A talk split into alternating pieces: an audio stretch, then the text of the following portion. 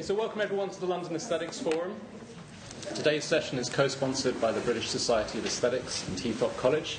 And we're delighted to have with us here today Noël Carroll, who's Distinguished Professor of Philosophy at City University of New York's Graduate Center. Professor Carroll is, of course, widely known as one of the most preeminent scholars in contemporary philosophy of art and aesthetics, and is well known for his work on the philosophy of film, music, dance, literature, horror, as well as moral, social, and uh, emotional aspects of art. Today is going to talk to us about comic amusement, emotion, and cognition. Thank you. It's a delight to be here, um, and it's a wonderful turnout. Uh, let me begin. An Irishman named Pat walks into a bar in New York and orders three shots of Jameson. He drinks them down and orders three more shots, and so on. Finally, the bartender asks Pat why he always orders his drinks in sets of three. Pat tells him that he likes to make believe he is drinking with his two brothers who are far away. Presently, Pat says his older brother is in Dublin and the younger one is in Sydney. Well, in no time, Pat becomes a regular at the bar, and every day, as soon as he enters, the bartender lines up three shots. But on one day, as Pat bellies up to the bar, he says, Only two shots today. I'm sorry if you lost, says the bartender. What loss? Well, you're only ordering two shots. Has one of your brothers passed? Nah, don't you know it's me? I'm on the wagon. For those of you who found this joke funny, let us call the state in which you found yourself comic amusement, where the object of comic amusement is humor. In the talk today, I'd like to defend the thesis that comic amu- amusement is an emotional state while also illuminating the relevance of cognition to the mobilization of that state. On some conceptions of comic amusement, the question of whether or not it is an emotional state is a no brainer. The theory I have in mind is perhaps the most ancient. It's often called the superiority theory. Forerunners of the view can be found in Plato and Aristotle. In his Philebus, Plato identifies comic amusement as a form of malice that we direct at those who fail, as Socrates might have it, to know themselves. That is, those who think they are smarter, stronger, more agile, better looking, and so on than they actually are. Aristotle repeats the theme of malice in his Poetics, where he suggests that comedy began as invective perhaps as Greek versions of the African American rituals of insult known as the toast, the dozens, and your mama, as in your mama's so fat she's got two zip codes. Of, of course, the best known version of the superiority theory belongs to Hobbes, who identifies comic amusement as sudden glory, which is the passion which makes all those grimaces called laughter, and is caused either by some sudden act of their own that pleases them, or by the apprehension of some deformed thing in another by comparison whereof they suddenly applaud themselves. Here, comic amusement is readily identifiable as a specific emotion, namely contempt. On this theory, with respect to the preceding joke, we laugh at Pat because he's either incredibly stupid or stupendously self deceived. However, for reasons to be addressed shortly, the superiority theory is problematic. A more promising view is what's called the incongruity theory. On this view, comic amusement is the enjoyment of absurdity.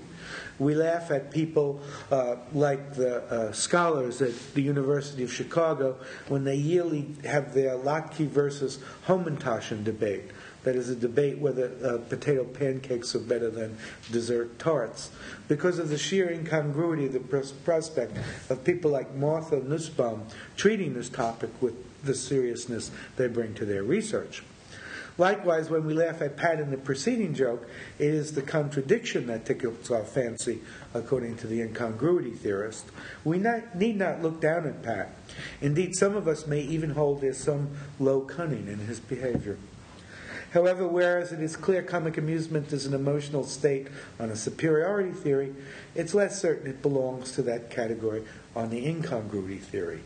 My aim is to show comic amusement is an emotional state, even on the incongruity view. So, to do that, first I have to spell out a version of the incongruity theory, uh, and then I'll go on to defend the view that it's an emotional state. So, first, the incongruity theory. Uh, this theory of comic amusement arose as an explicit reaction to the superiority theory of Hobbes. Specifically, it was Francis Hutcheson's response, uh, as later refined by James Beattie, to Hobbes' account of sudden glory. Hutcheson and uh, Beattie pointed out that the feeling of superiority could hardly be a sufficient condition for the relevant sort of amusement, since despite our superiority to them, we never laugh at oysters. Nor is superiority a necessary condition for comic amusement.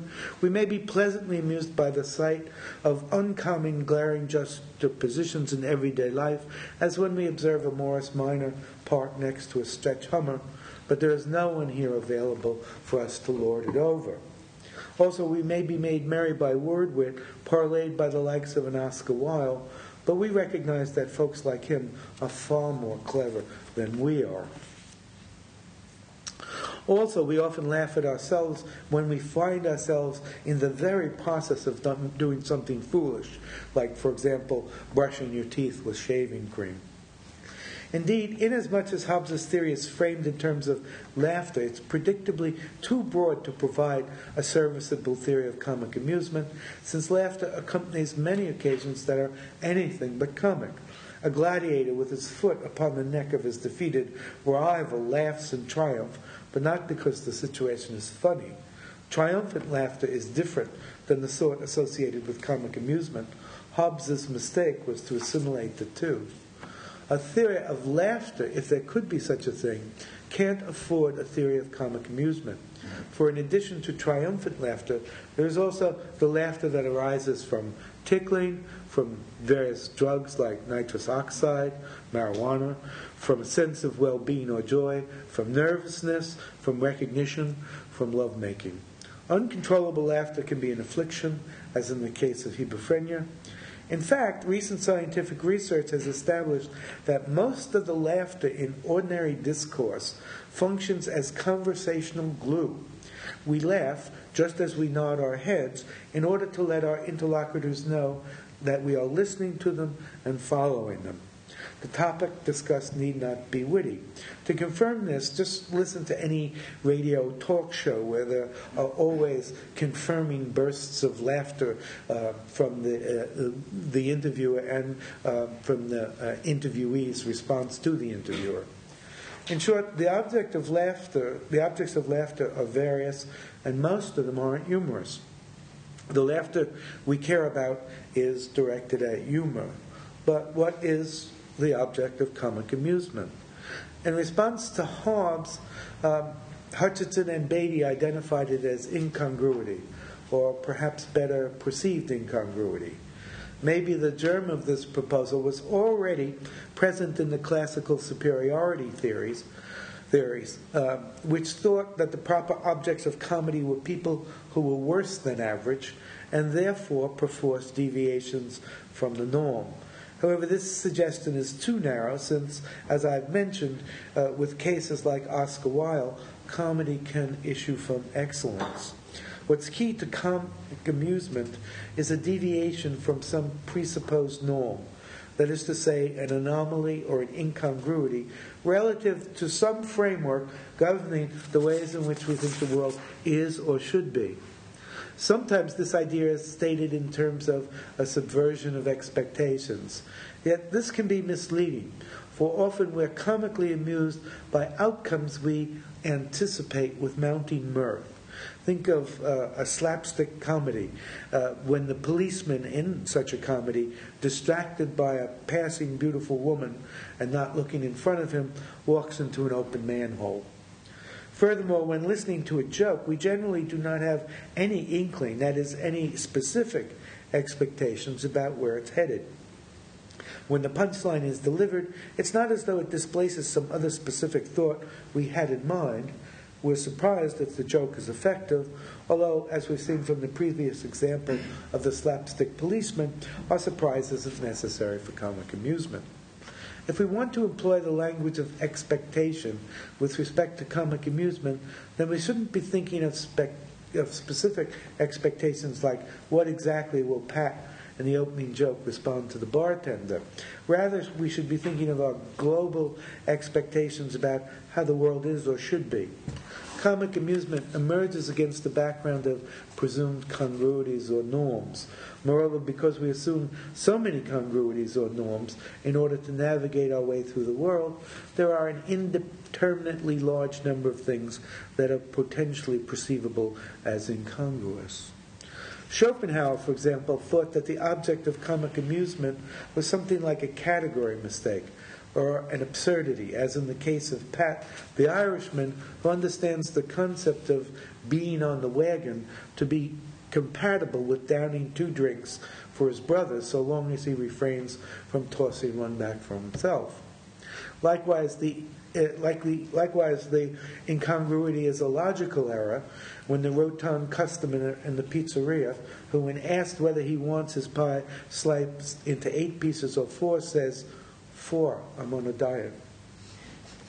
Because they deviate from and disrupt norms, violations of logic, deductive, inductive, formal, and informal are incongruities and therefore staples of comedy. But of course, we abide by many norms other than those of logic, and consequently, the ambit of humor is much broader than Schopenhauer's very elegant su- uh, theory suggests. Comic amusement can erupt wherever sense is problematized, wherever our sense of how the world is or should be is disturbed. We operate with norms of morality, prudence, and etiquette. Hence, it's unsurprising that much humor involves immorality, reckless and extravagant behavior, and gaucherie. In addition to logical, moral, and prudential norms, there are conventional norms, including not only codes of politeness, but the laws of language.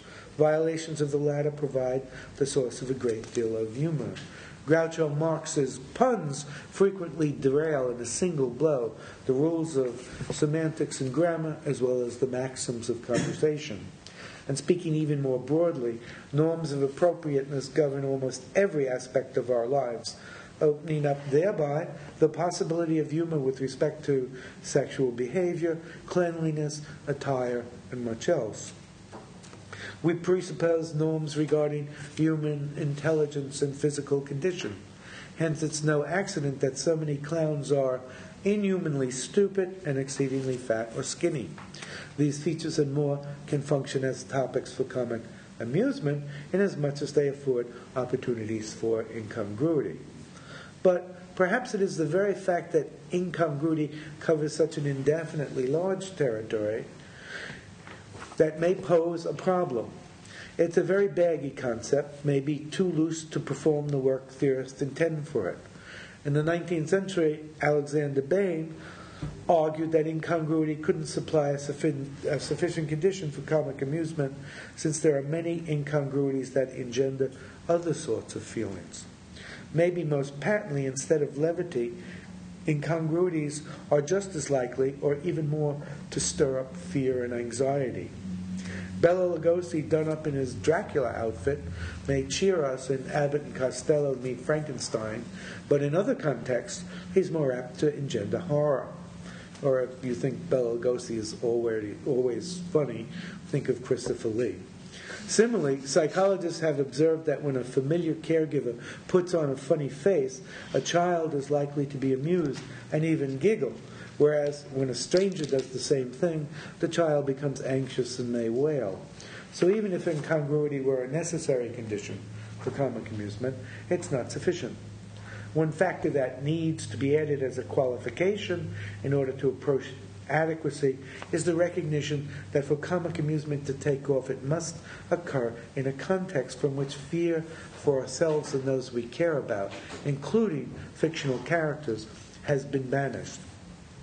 Comic incongruities, in other words, must be non threatening, or at least what is potentially threatening, frightening, or anxiety producing about them must be deflected or marginalized.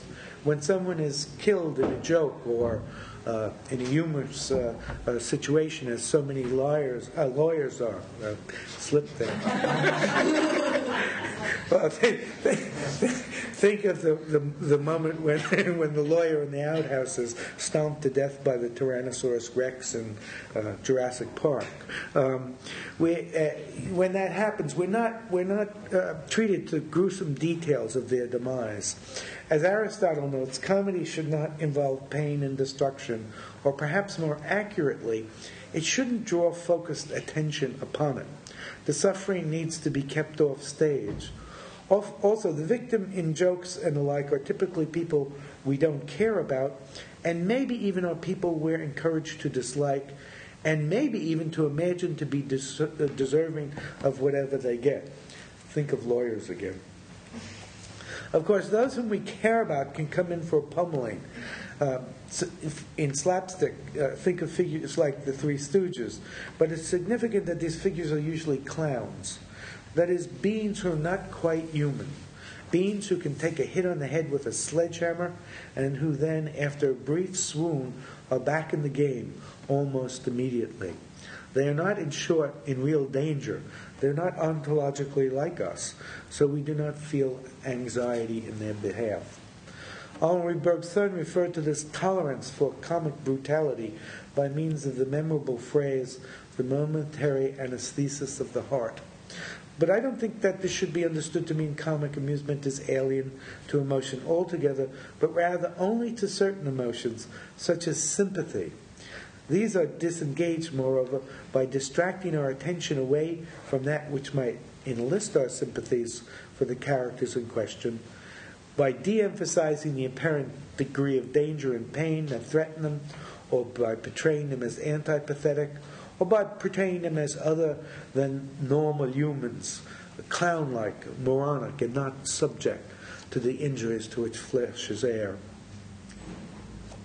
Often the anesthesis of sympathy can be secured by features internal to a joke or fiction, as in the case of the clown, or through the mobilization of stereotypical characters we love to hate. Yes, think of lawyers again. Likewise, uh, a fantastical setup can cue humor.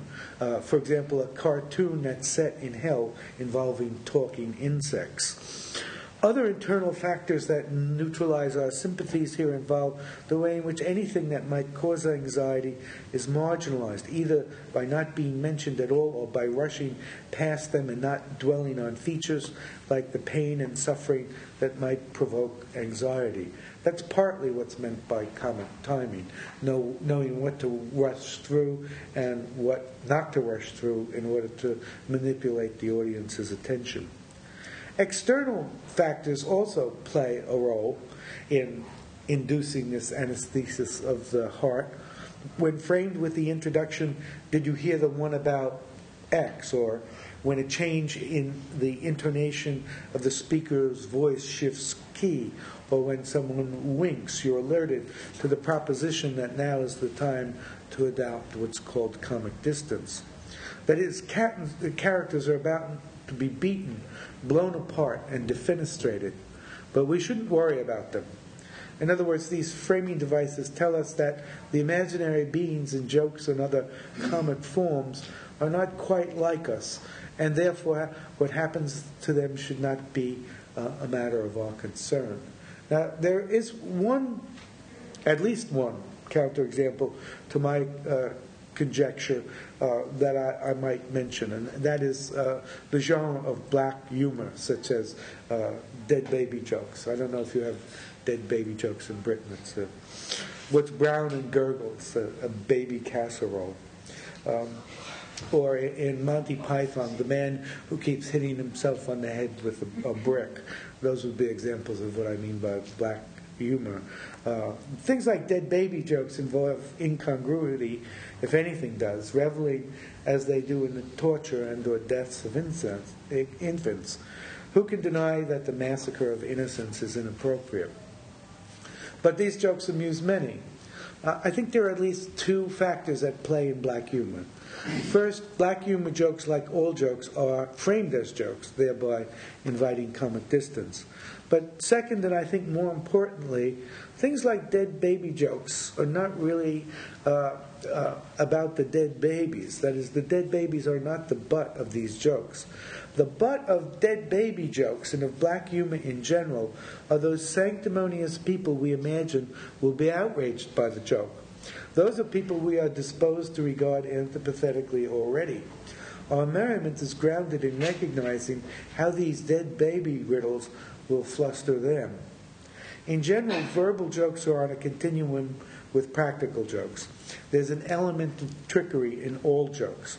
The jokester, that is, tricks the listener of the joke into finding the absurd conclusion of the joke to be somehow fitting or at least intelligible when it's not.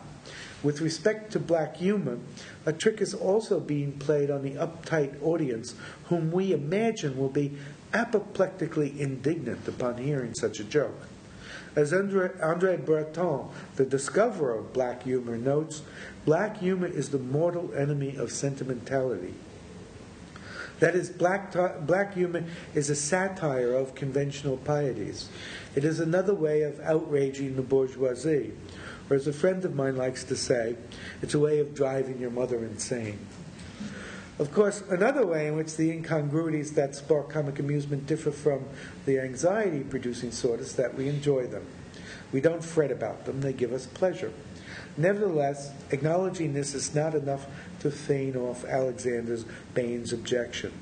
To say com- uh, comic incongruities are non threatening uh, is insufficient because there are non threatening, enjoyable incongruities that are not comic.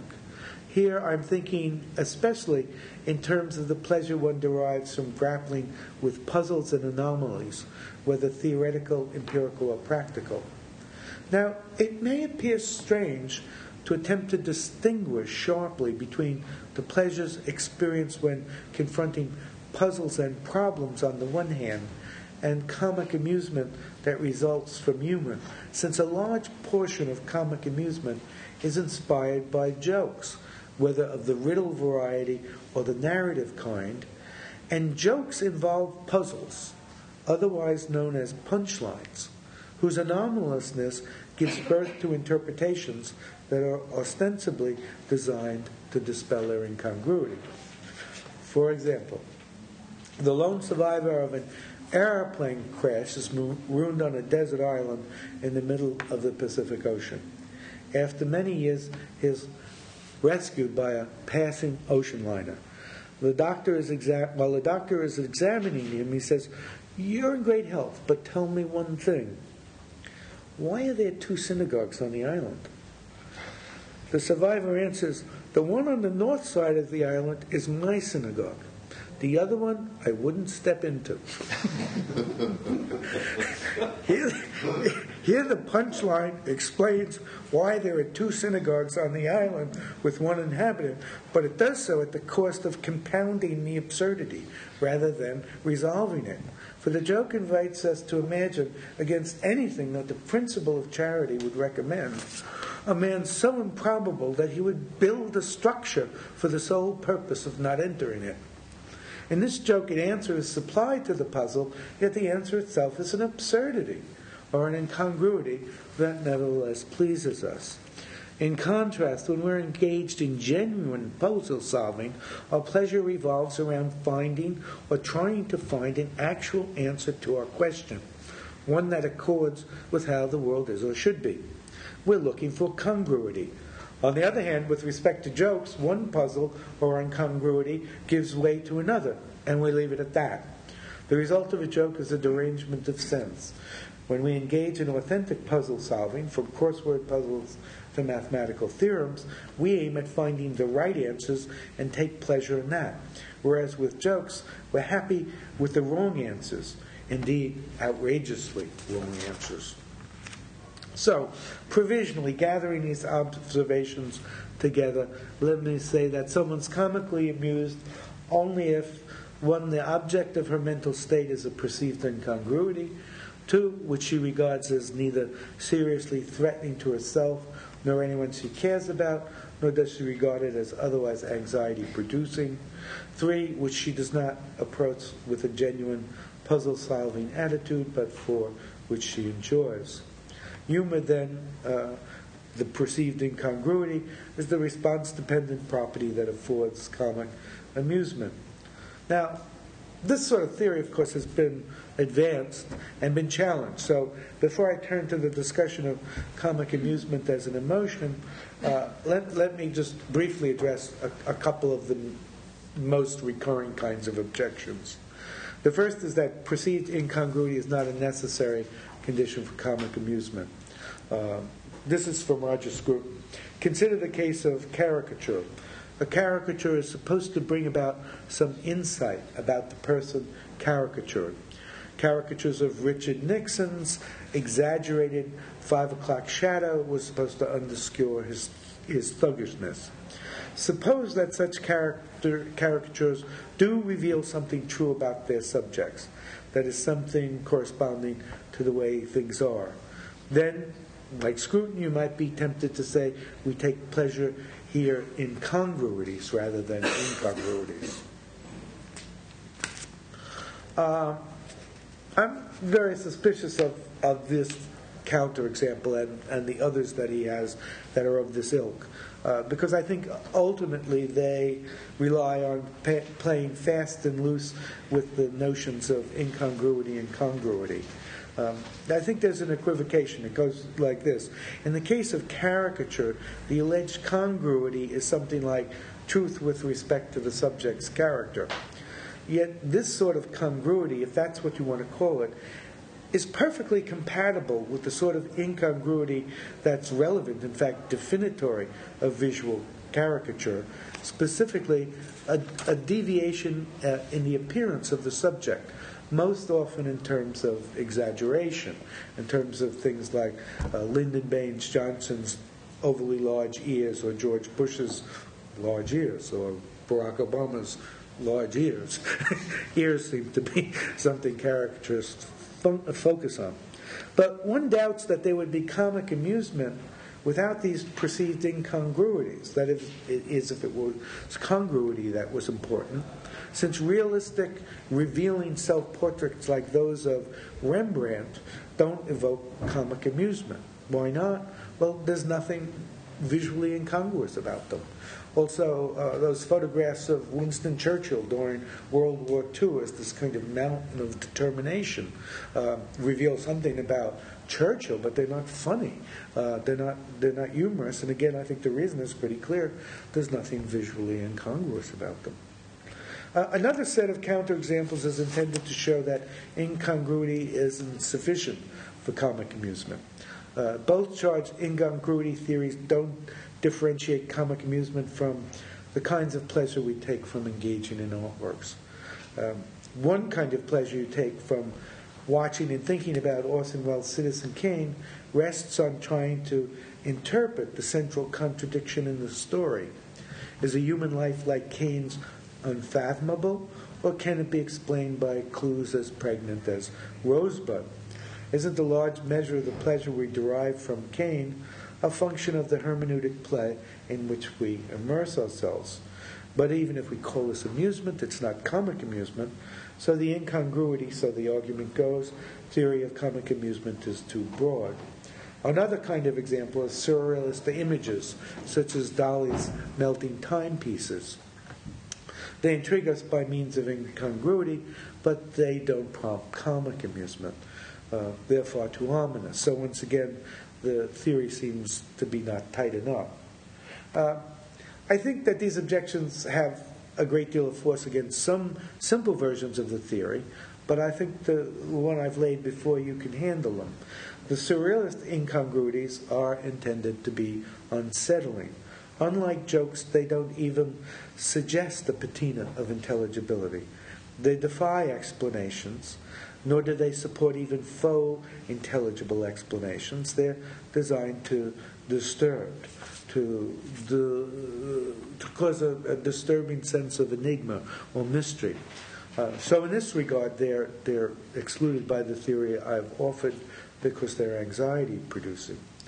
Responses to artworks that involve interpretive play, on the other hand, are typically enjoyable, reflecting upon Citizen Kane and looking for the theme that might unify its parts can be pleasurable, but notice that here the pleasure is connected to the adoption of a genuine problem solving attitude. It's grounded out on, it's grounded on working out an interpretation that works. So it's excluded uh, by the provisional definition I've offered you uh, because it's an example of problem solving. Okay, well, that's enough on the incongruity theory. Now I want to turn to the problem of if we accept that kind of theory, is uh, comic uh, uh, amusement and emotion. And as I said, if, if it were the superiority theory that was being defended, there wouldn't, there wouldn't be a problem. The emotion would be contempt. But it looks like there might be more problems if we're talking about an incongruity theory. Uh, before talking about the limitations, let's talk about some of the strengths of categorizing comic amusement as an emotion. Um, first, both are directed. Uh, uh, emotion, paradigmatic emotional states, and comic amusement are directed. Fear is directed at things perceived to be threatening. Comic amusement is directed at the humorous, which on the incongruity theory is that which is perceived to be incongruous. The object that fear is directed at is intentional, it need not exist. It's something that's perceived as threatening. Likewise, the, op- uh, the object of comic amusement is perceived to be incongruous, but need not be. Amusement comes in degrees, as do paradigmatic emotions. And um, it, like paradigmatic emotions, is subject to a degree of self control. I can suppress my amusement to a certain extent, just as I can control anger and fear somewhat. I can also be self deceived about the source of my enjoyment with respect to a joke, just as I might be self deceived with respect to my hatred of a coworker who happens to be of another race. Another correspondence uh, is uh, that paradigmatic emotional states uh, appear to have a formal object that is a criterion of appropriateness that governs the mobilization of the state, and so does uh, comic amusement. Uh, likewise, uh, once a paradigmatic emotional state is up and running, it cognitively takes over the situation in which we find ourselves and spotlights features of the context that reinforce the animating affective state. If we're angry with our lover, the anger will enable us to find more things to be angry about. Think about all those arguments you've had with your partner. Similarly, when we're comically amused, we will be inclined towards finding more and more absurdities in the circumstance. One bon mot elicits others. Remembering one aspect of a silly event or character from the past calls forth the remembrance of other silly aspects, either from ourselves or from other listeners who are privy to the same events. Sometimes emotions can inaugurate mood states, mental attitudes which calibrate perception and memory to process everything under their aegis. When joyful, for example, everything takes on a happy cast. The grumpy old man next door appears quaint, and so on. Analogously, sustained comic amusement can put us in a comic mood, one where we perceive something incongruous about everything that comes our way. So much for the correspondences. There also are also a number of objections or disanalogies that have been advanced. One objection is that the emotions involve the alteration of one's bodily state, but it's not clear that comic amusement does. Uh, that might sound strange. If any state is associated uh, with a change in our body, surely it's comic amusement, which is typically accompanied by explosive laughter. But as we've seen, although laughter is a frequent correlate of comic amusement, it's not invariant. Sometimes a witticism will tease no more from us than a smile or maybe a tug at the lips. Of course, those too are bodily transformations, but there might be cases where we don't even smile uh, but are comically amused. Uh, I do think that that's true, but I, I am going to sort of propose uh, that at least typically uh, there is a kind of sensation which goes with comic amusement. It's a phenomenological uh, experience that I will call levity, And I'll try and describe it as a feeling of lightness, uh, a tendency to quicken and then relax, a feeling of tense, of tensing up uh, or being set aback by being confronted by an absurdity, but then settling back and relaxing when you realize that there's there's no challenge. So you, you might you might uh, start to mobilize your resources when you hear the punchline of the joke, and then when you r- realize what the interpretation is, you just just relax. Uh, indeed, I'd add this experience of levity to that earlier list of, of necessary conditions.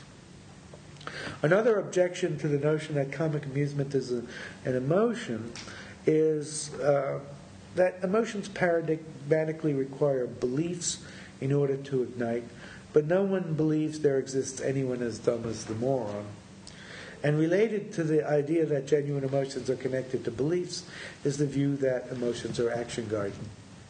Uh, they motivate us to behave in certain ways. Fear prepares us to fight, flee, or freeze. But comic amusement doesn't appear to motivate us to move in one direction or another. When comically amused, we enjoy what appears to be homeless incongruity, but we don't feel any pressure to do anything about it. Now, I want to say that these objections both fail in two ways, and they're presumptions about the nature of the emotions in general, and their presuppositions about comic amusement in general. With respect to the emotions, not all emotions require beliefs. Emotional responses to fictional characters need not rest on beliefs. I can feel sorrow for Anna Karenina, although I do not believe she exists, since I know that she and all the events that befell her were invented by Tolstoy.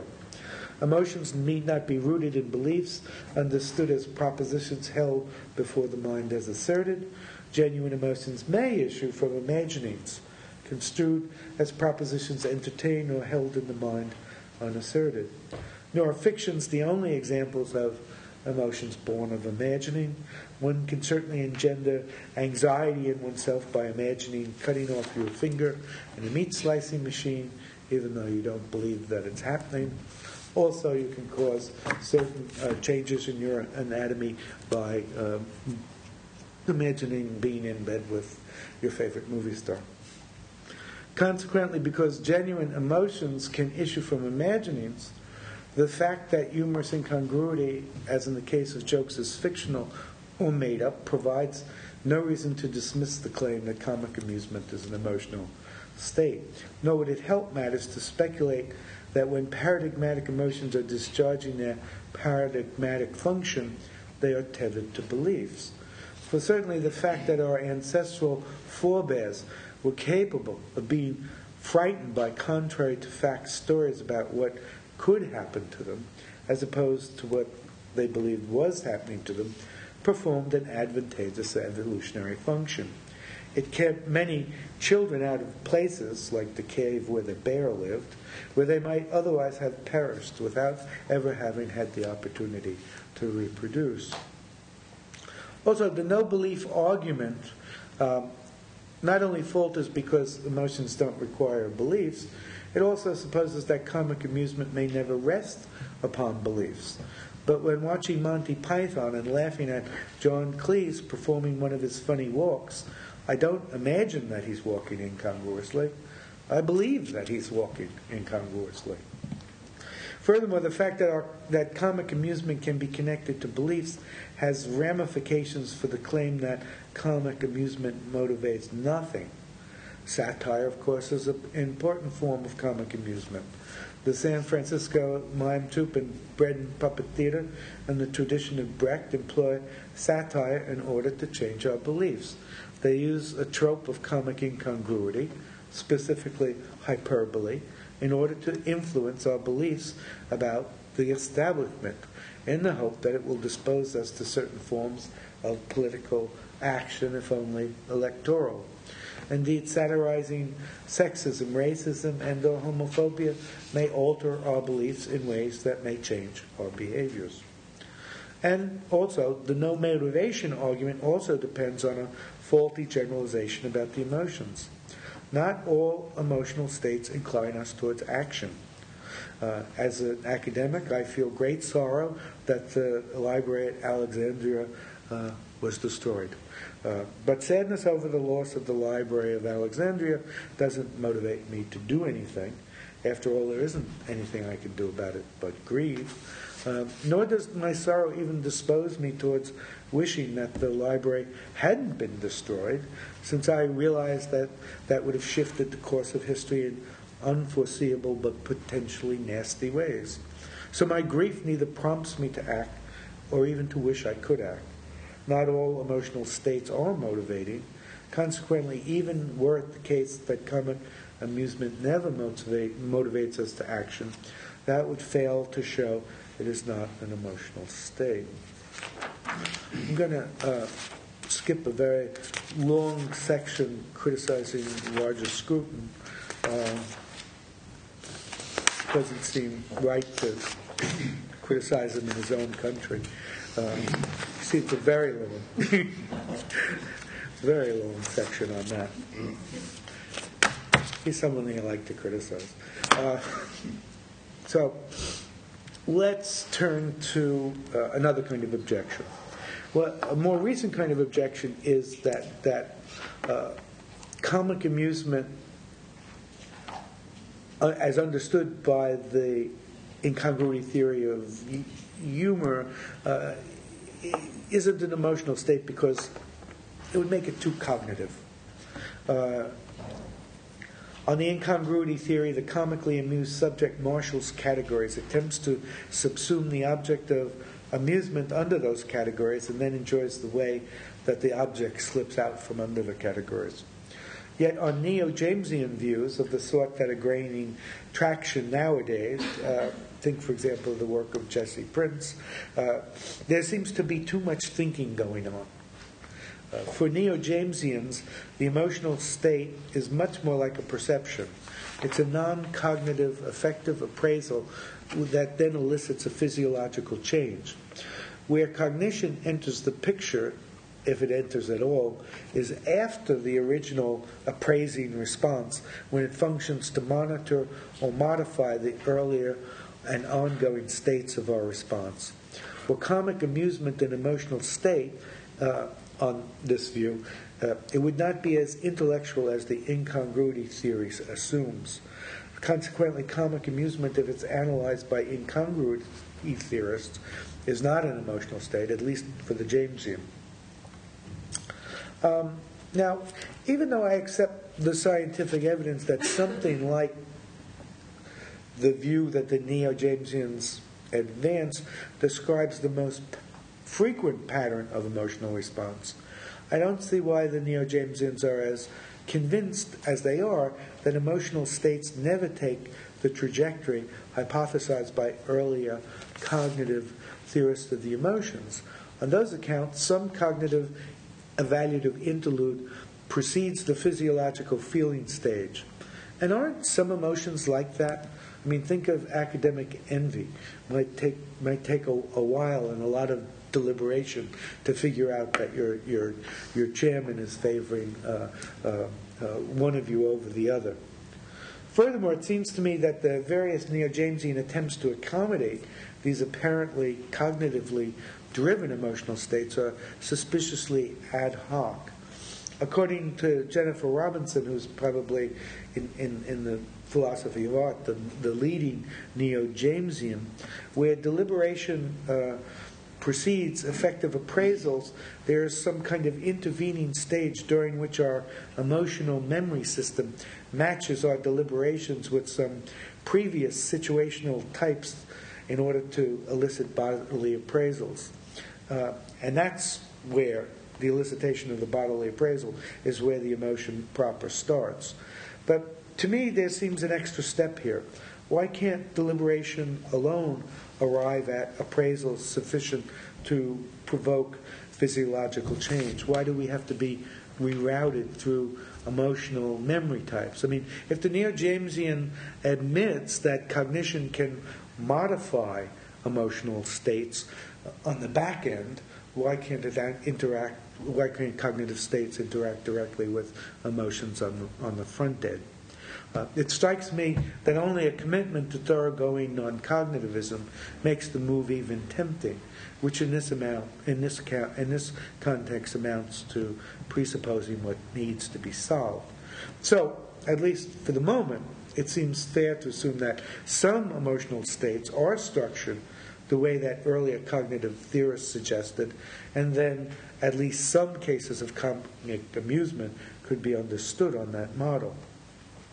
But then the question is, what about the remaining cases? And here I think that the incongruity theory need not be thought of as, as categorically inhospitable to Neo Jamesianism as I've suggested. Consider the two stage structure of those jokes. Moish calls his friend Aaron from the highway on his cell phone. Aaron tells Moish to be careful because the radio says there's a nut on the highway driving in the wrong direction. Moy says, Yeah, there are hundreds of them. Stage one of the joke is completed when the punchlines arrives. Punchlines are by nature puzzling, they call for interpretation. Stage two occurs when the listener reaches the interpretation, but the interpretation is generally as incongruous or as absurd as the punchline. In the preceding joke, the punchline pushes us to ask how could there be hundreds of people on the highway driving in the wrong direction? Then we realize that Moise is the nut who's driving in the wrong direction. Uh, but when you think about it, this is uh, uh, an, an, absurdity on its own, since who could be so dim witted uh, that they fail to see they're driving the wrong way on a crowded highway? Such a person uh, would be as nonsensical as nonsensical as the moron uh, in fact, Moise is a moron. But this scenario fits very neatly with the neo Jamesian characterization of the emotions. At stage one, there's an affective appraisal. Following Robinson, let us say it amounts to something like the apprehension this is strange, this is unexpected, or maybe even this is incongruous. That is, the affective appraisal stage involves pattern recognition, which of course will be sensitive to deviations from the pattern. This may lead to a physiological response we call being taken aback, which is then followed by cognitive monitoring that establishes that this is harmless nonsense. Since it's harmless, the emotion that evolves isn't fear. Since it's nonsense, we don't hunker down to solve the problem. Instead, we enjoy it, and that's signaled by either laughter or the feeling of le- levity. So, although the incongruity theory appears to depend on a kind of cognitive theory that Neo Jamesians eschew, it need not. In fact, it, if Neo Jamesianism is true, we can also uh, uh, segue it to the uh, incongruity theory of humor. The very last uh, objection to the conjecture that I want to canvass today observes that emotions involve vital human interests. Fear protects us from harm, anger from injustice, jealousy warns us that we may be losing an important source of affection, sorrow alerts us to loss. But if comic amusement is an emotion, to what vital human interest is it connected? Again, the superiority theory has an answer. The laughter of sudden glory reinforces our sense of social standing. But if the incongruity theory of comic amusement is correct, what vital human interest does taking pleasure in incongruity serve? One provocative uh, suggestion has been offered by the polymath Jonathan Miller, the neurologist, opera director, and former member of Beyond the Fringe. Consonant with the incongruity theory of comic amusement, Miller cites that scene uh, from The Gold Rush in which Chaplin eats his boot.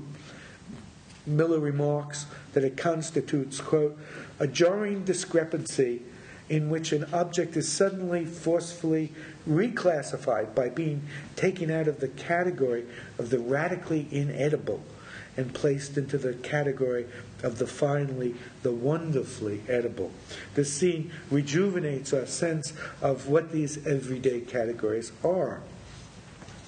By playing with our categories and concepts in this way, Miller argues we have, quote, prevented ourselves from becoming slaves to the categories we live by. In this regard, he says, humor is the rehearsal and reestablishment of concepts. Expanding warmly on this theme, Miller notes In all procedures of life, there are rules of thumb which enable us to go on automatic pilot. We depend on the existence of these categories in order to go about our everyday business.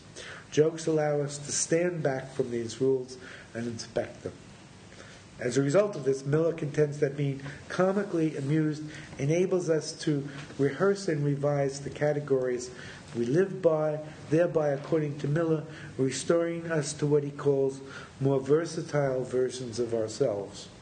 Thus is comic amusement connected to the serious business of, high, of serving our higher interests. Uh, Miller's proposal is very congenial to the incongruity theory. And although I concur with him that the service comic amusement performs concerns, concerns cognition to play with concepts, I'm not convinced that humor has much to do with the production of new and better concepts, as Miller seems to think. I suppose you could say that comic amusement frees us from everyday norms and concepts, but it doesn't give way to higher sense. It leads to nonsense apart from certain philosophical counterexamples, it's difficult to come up with many examples of comic amusement leading to genuine concept revision. But Miller isn't talking about philosophical counterexamples, he's talking about everyday comic amusement.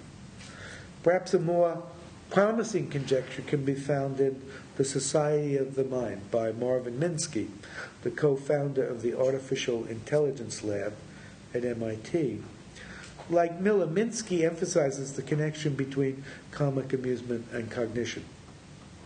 And like Miller, Minsky maintains that the primary function of humor is to disrupt the heuristics we deploy in everyday life. Uh, for, for Minsky, we're possessed of a plethora of rules of thumb that we use in order to wend our way through daily events. Of course, these heuristics are imperfect reasoning routines. They work quickly, but not always accurately. Indeed, these heuristics can go wrong often in more ways than one. According to Minsky, the function of comic amusement is to apprise us of the many ways that normal thinking can go wrong. The function of humor, in other words, is to signal the existence of what he calls cognitive bugs.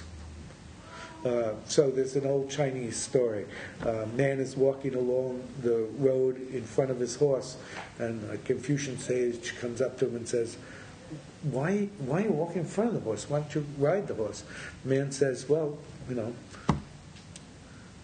six legs are faster than four. A heuristic that usually works, but is not always reliable. Okay, analogizing his theory to Freud, Minsky claims that via humor we're able to build up what amounts to an unconscious cognitive censor that polices everyday thinking and guards us against the wealth of errors our heuristics can induce. There are so many jokes because our heuristics can lead us in so many different ways. Joking might be thought of as a course in informal logic.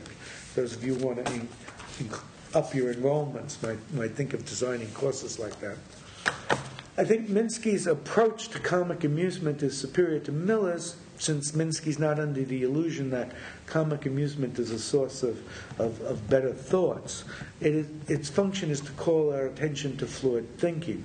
Yet his analogy to Freud's notion of an unconscious censor doesn't succeed. For Freud, jokes elude the censor. In contrast, Minsky maintains that jokes construct the censor, piece by piece, heuristic misfiring by heuristic misfiring. Nor is this disanalogy insignificant. The source of pleasure in jokes for Freud is lifting the censorship. That is, Freud explains the pleasure in jokes in terms of its service to the unconscious id. But Minsky has no cognitive id, probably for the reason that a cognitive id would be a contradiction in terms. However, that leaves Minsky with no, role, no, no room and no role for pleasure in his account. Actually, I think the problem is worse than this. The fact that we take pleasure in comic nonsense would seem to predict the opposite of the construction of a cognitive censor. Since we enjoy cognitive incongruities, wouldn't that encourage us to perpetuate them? The more the merrier, so to speak. We don't typically suppress what gives us pleasure. Since comic incongruities make us happy, wouldn't that dispose us to commit more rather than fewer absurdities? Perhaps this is borne out by the readily observed phenomena that one joke leads to another. In this regard, against Minsky, we would predict that comic amusement is the natural enemy of cognition rather than its benefactor. In fact, Plato certainly worried about exactly this with respect to the education of the guardians. He, he, uh, he recommended, uh, uh where are we? That's Plato. He, he recommended that they should not be encouraged to laugh because those habituated to laughter are inclined to say or do anything in order to indulge it, no matter how alien to reason. If humor is linked to cognitive bugs, as Minsky and the incongruity theorist agree, then what service does comic amusement perform for cognition? Wouldn't the pleasure it engenders reinforce our production of errors rather than diminish them? In short, Minsky's notion of a cognitive unconscious censor leaves unexplained the role of cognitive enjoyment in the service of the interests of cognition.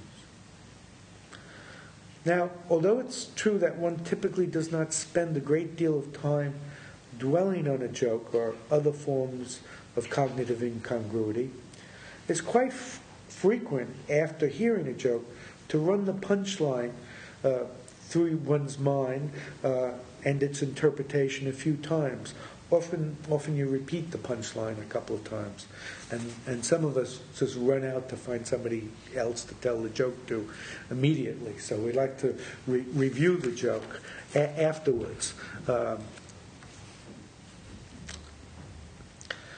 like the moment when the interpretation of the punchline first dawns on us, we replay uh, the moment of the joke or the bon mot, and these replays are suffused with pleasure. The function of pleasure here, it seems to me, is to encourage us to focus intently on the incongruity. Translating this into Minsky's language, the pleasure component of comic amusement rivets our attention on the cognitive bugs in play and induces us to scrutinize them closely in order to know them better so as to avoid them in the activation of the panoply of heuristics, rules of thumbs, norms, and concepts that we employ in everyday life. evolution rarely attaches pleasure to something unless it has cause to. Pleasure is connected to comic incongruity to alert us to the pitfalls to which our mental equipment is irresistibly prone as is shown by how easily we say that we fall for a joke. Thus, comic amusement conceived of in terms of the enjoyment of incongruity can be seen to be, like the other emotions, serving vital human interests, namely our interest in cognitive well functioning. Moreover, cognitive amusement is existentially serviceable for the way in which it draws our attention to local flaws in our ways of thinking, it also at least has the potential global significance of disclosing to the reflective student of humor the frailty of human thinking. In comic amusement, we learn how readily we err. As against the uh, superiority theorists, comic amusement does not or should not serve as a source for human arrogance, but instead as an occasion for humility for an appreciation of human weakness. Thank you.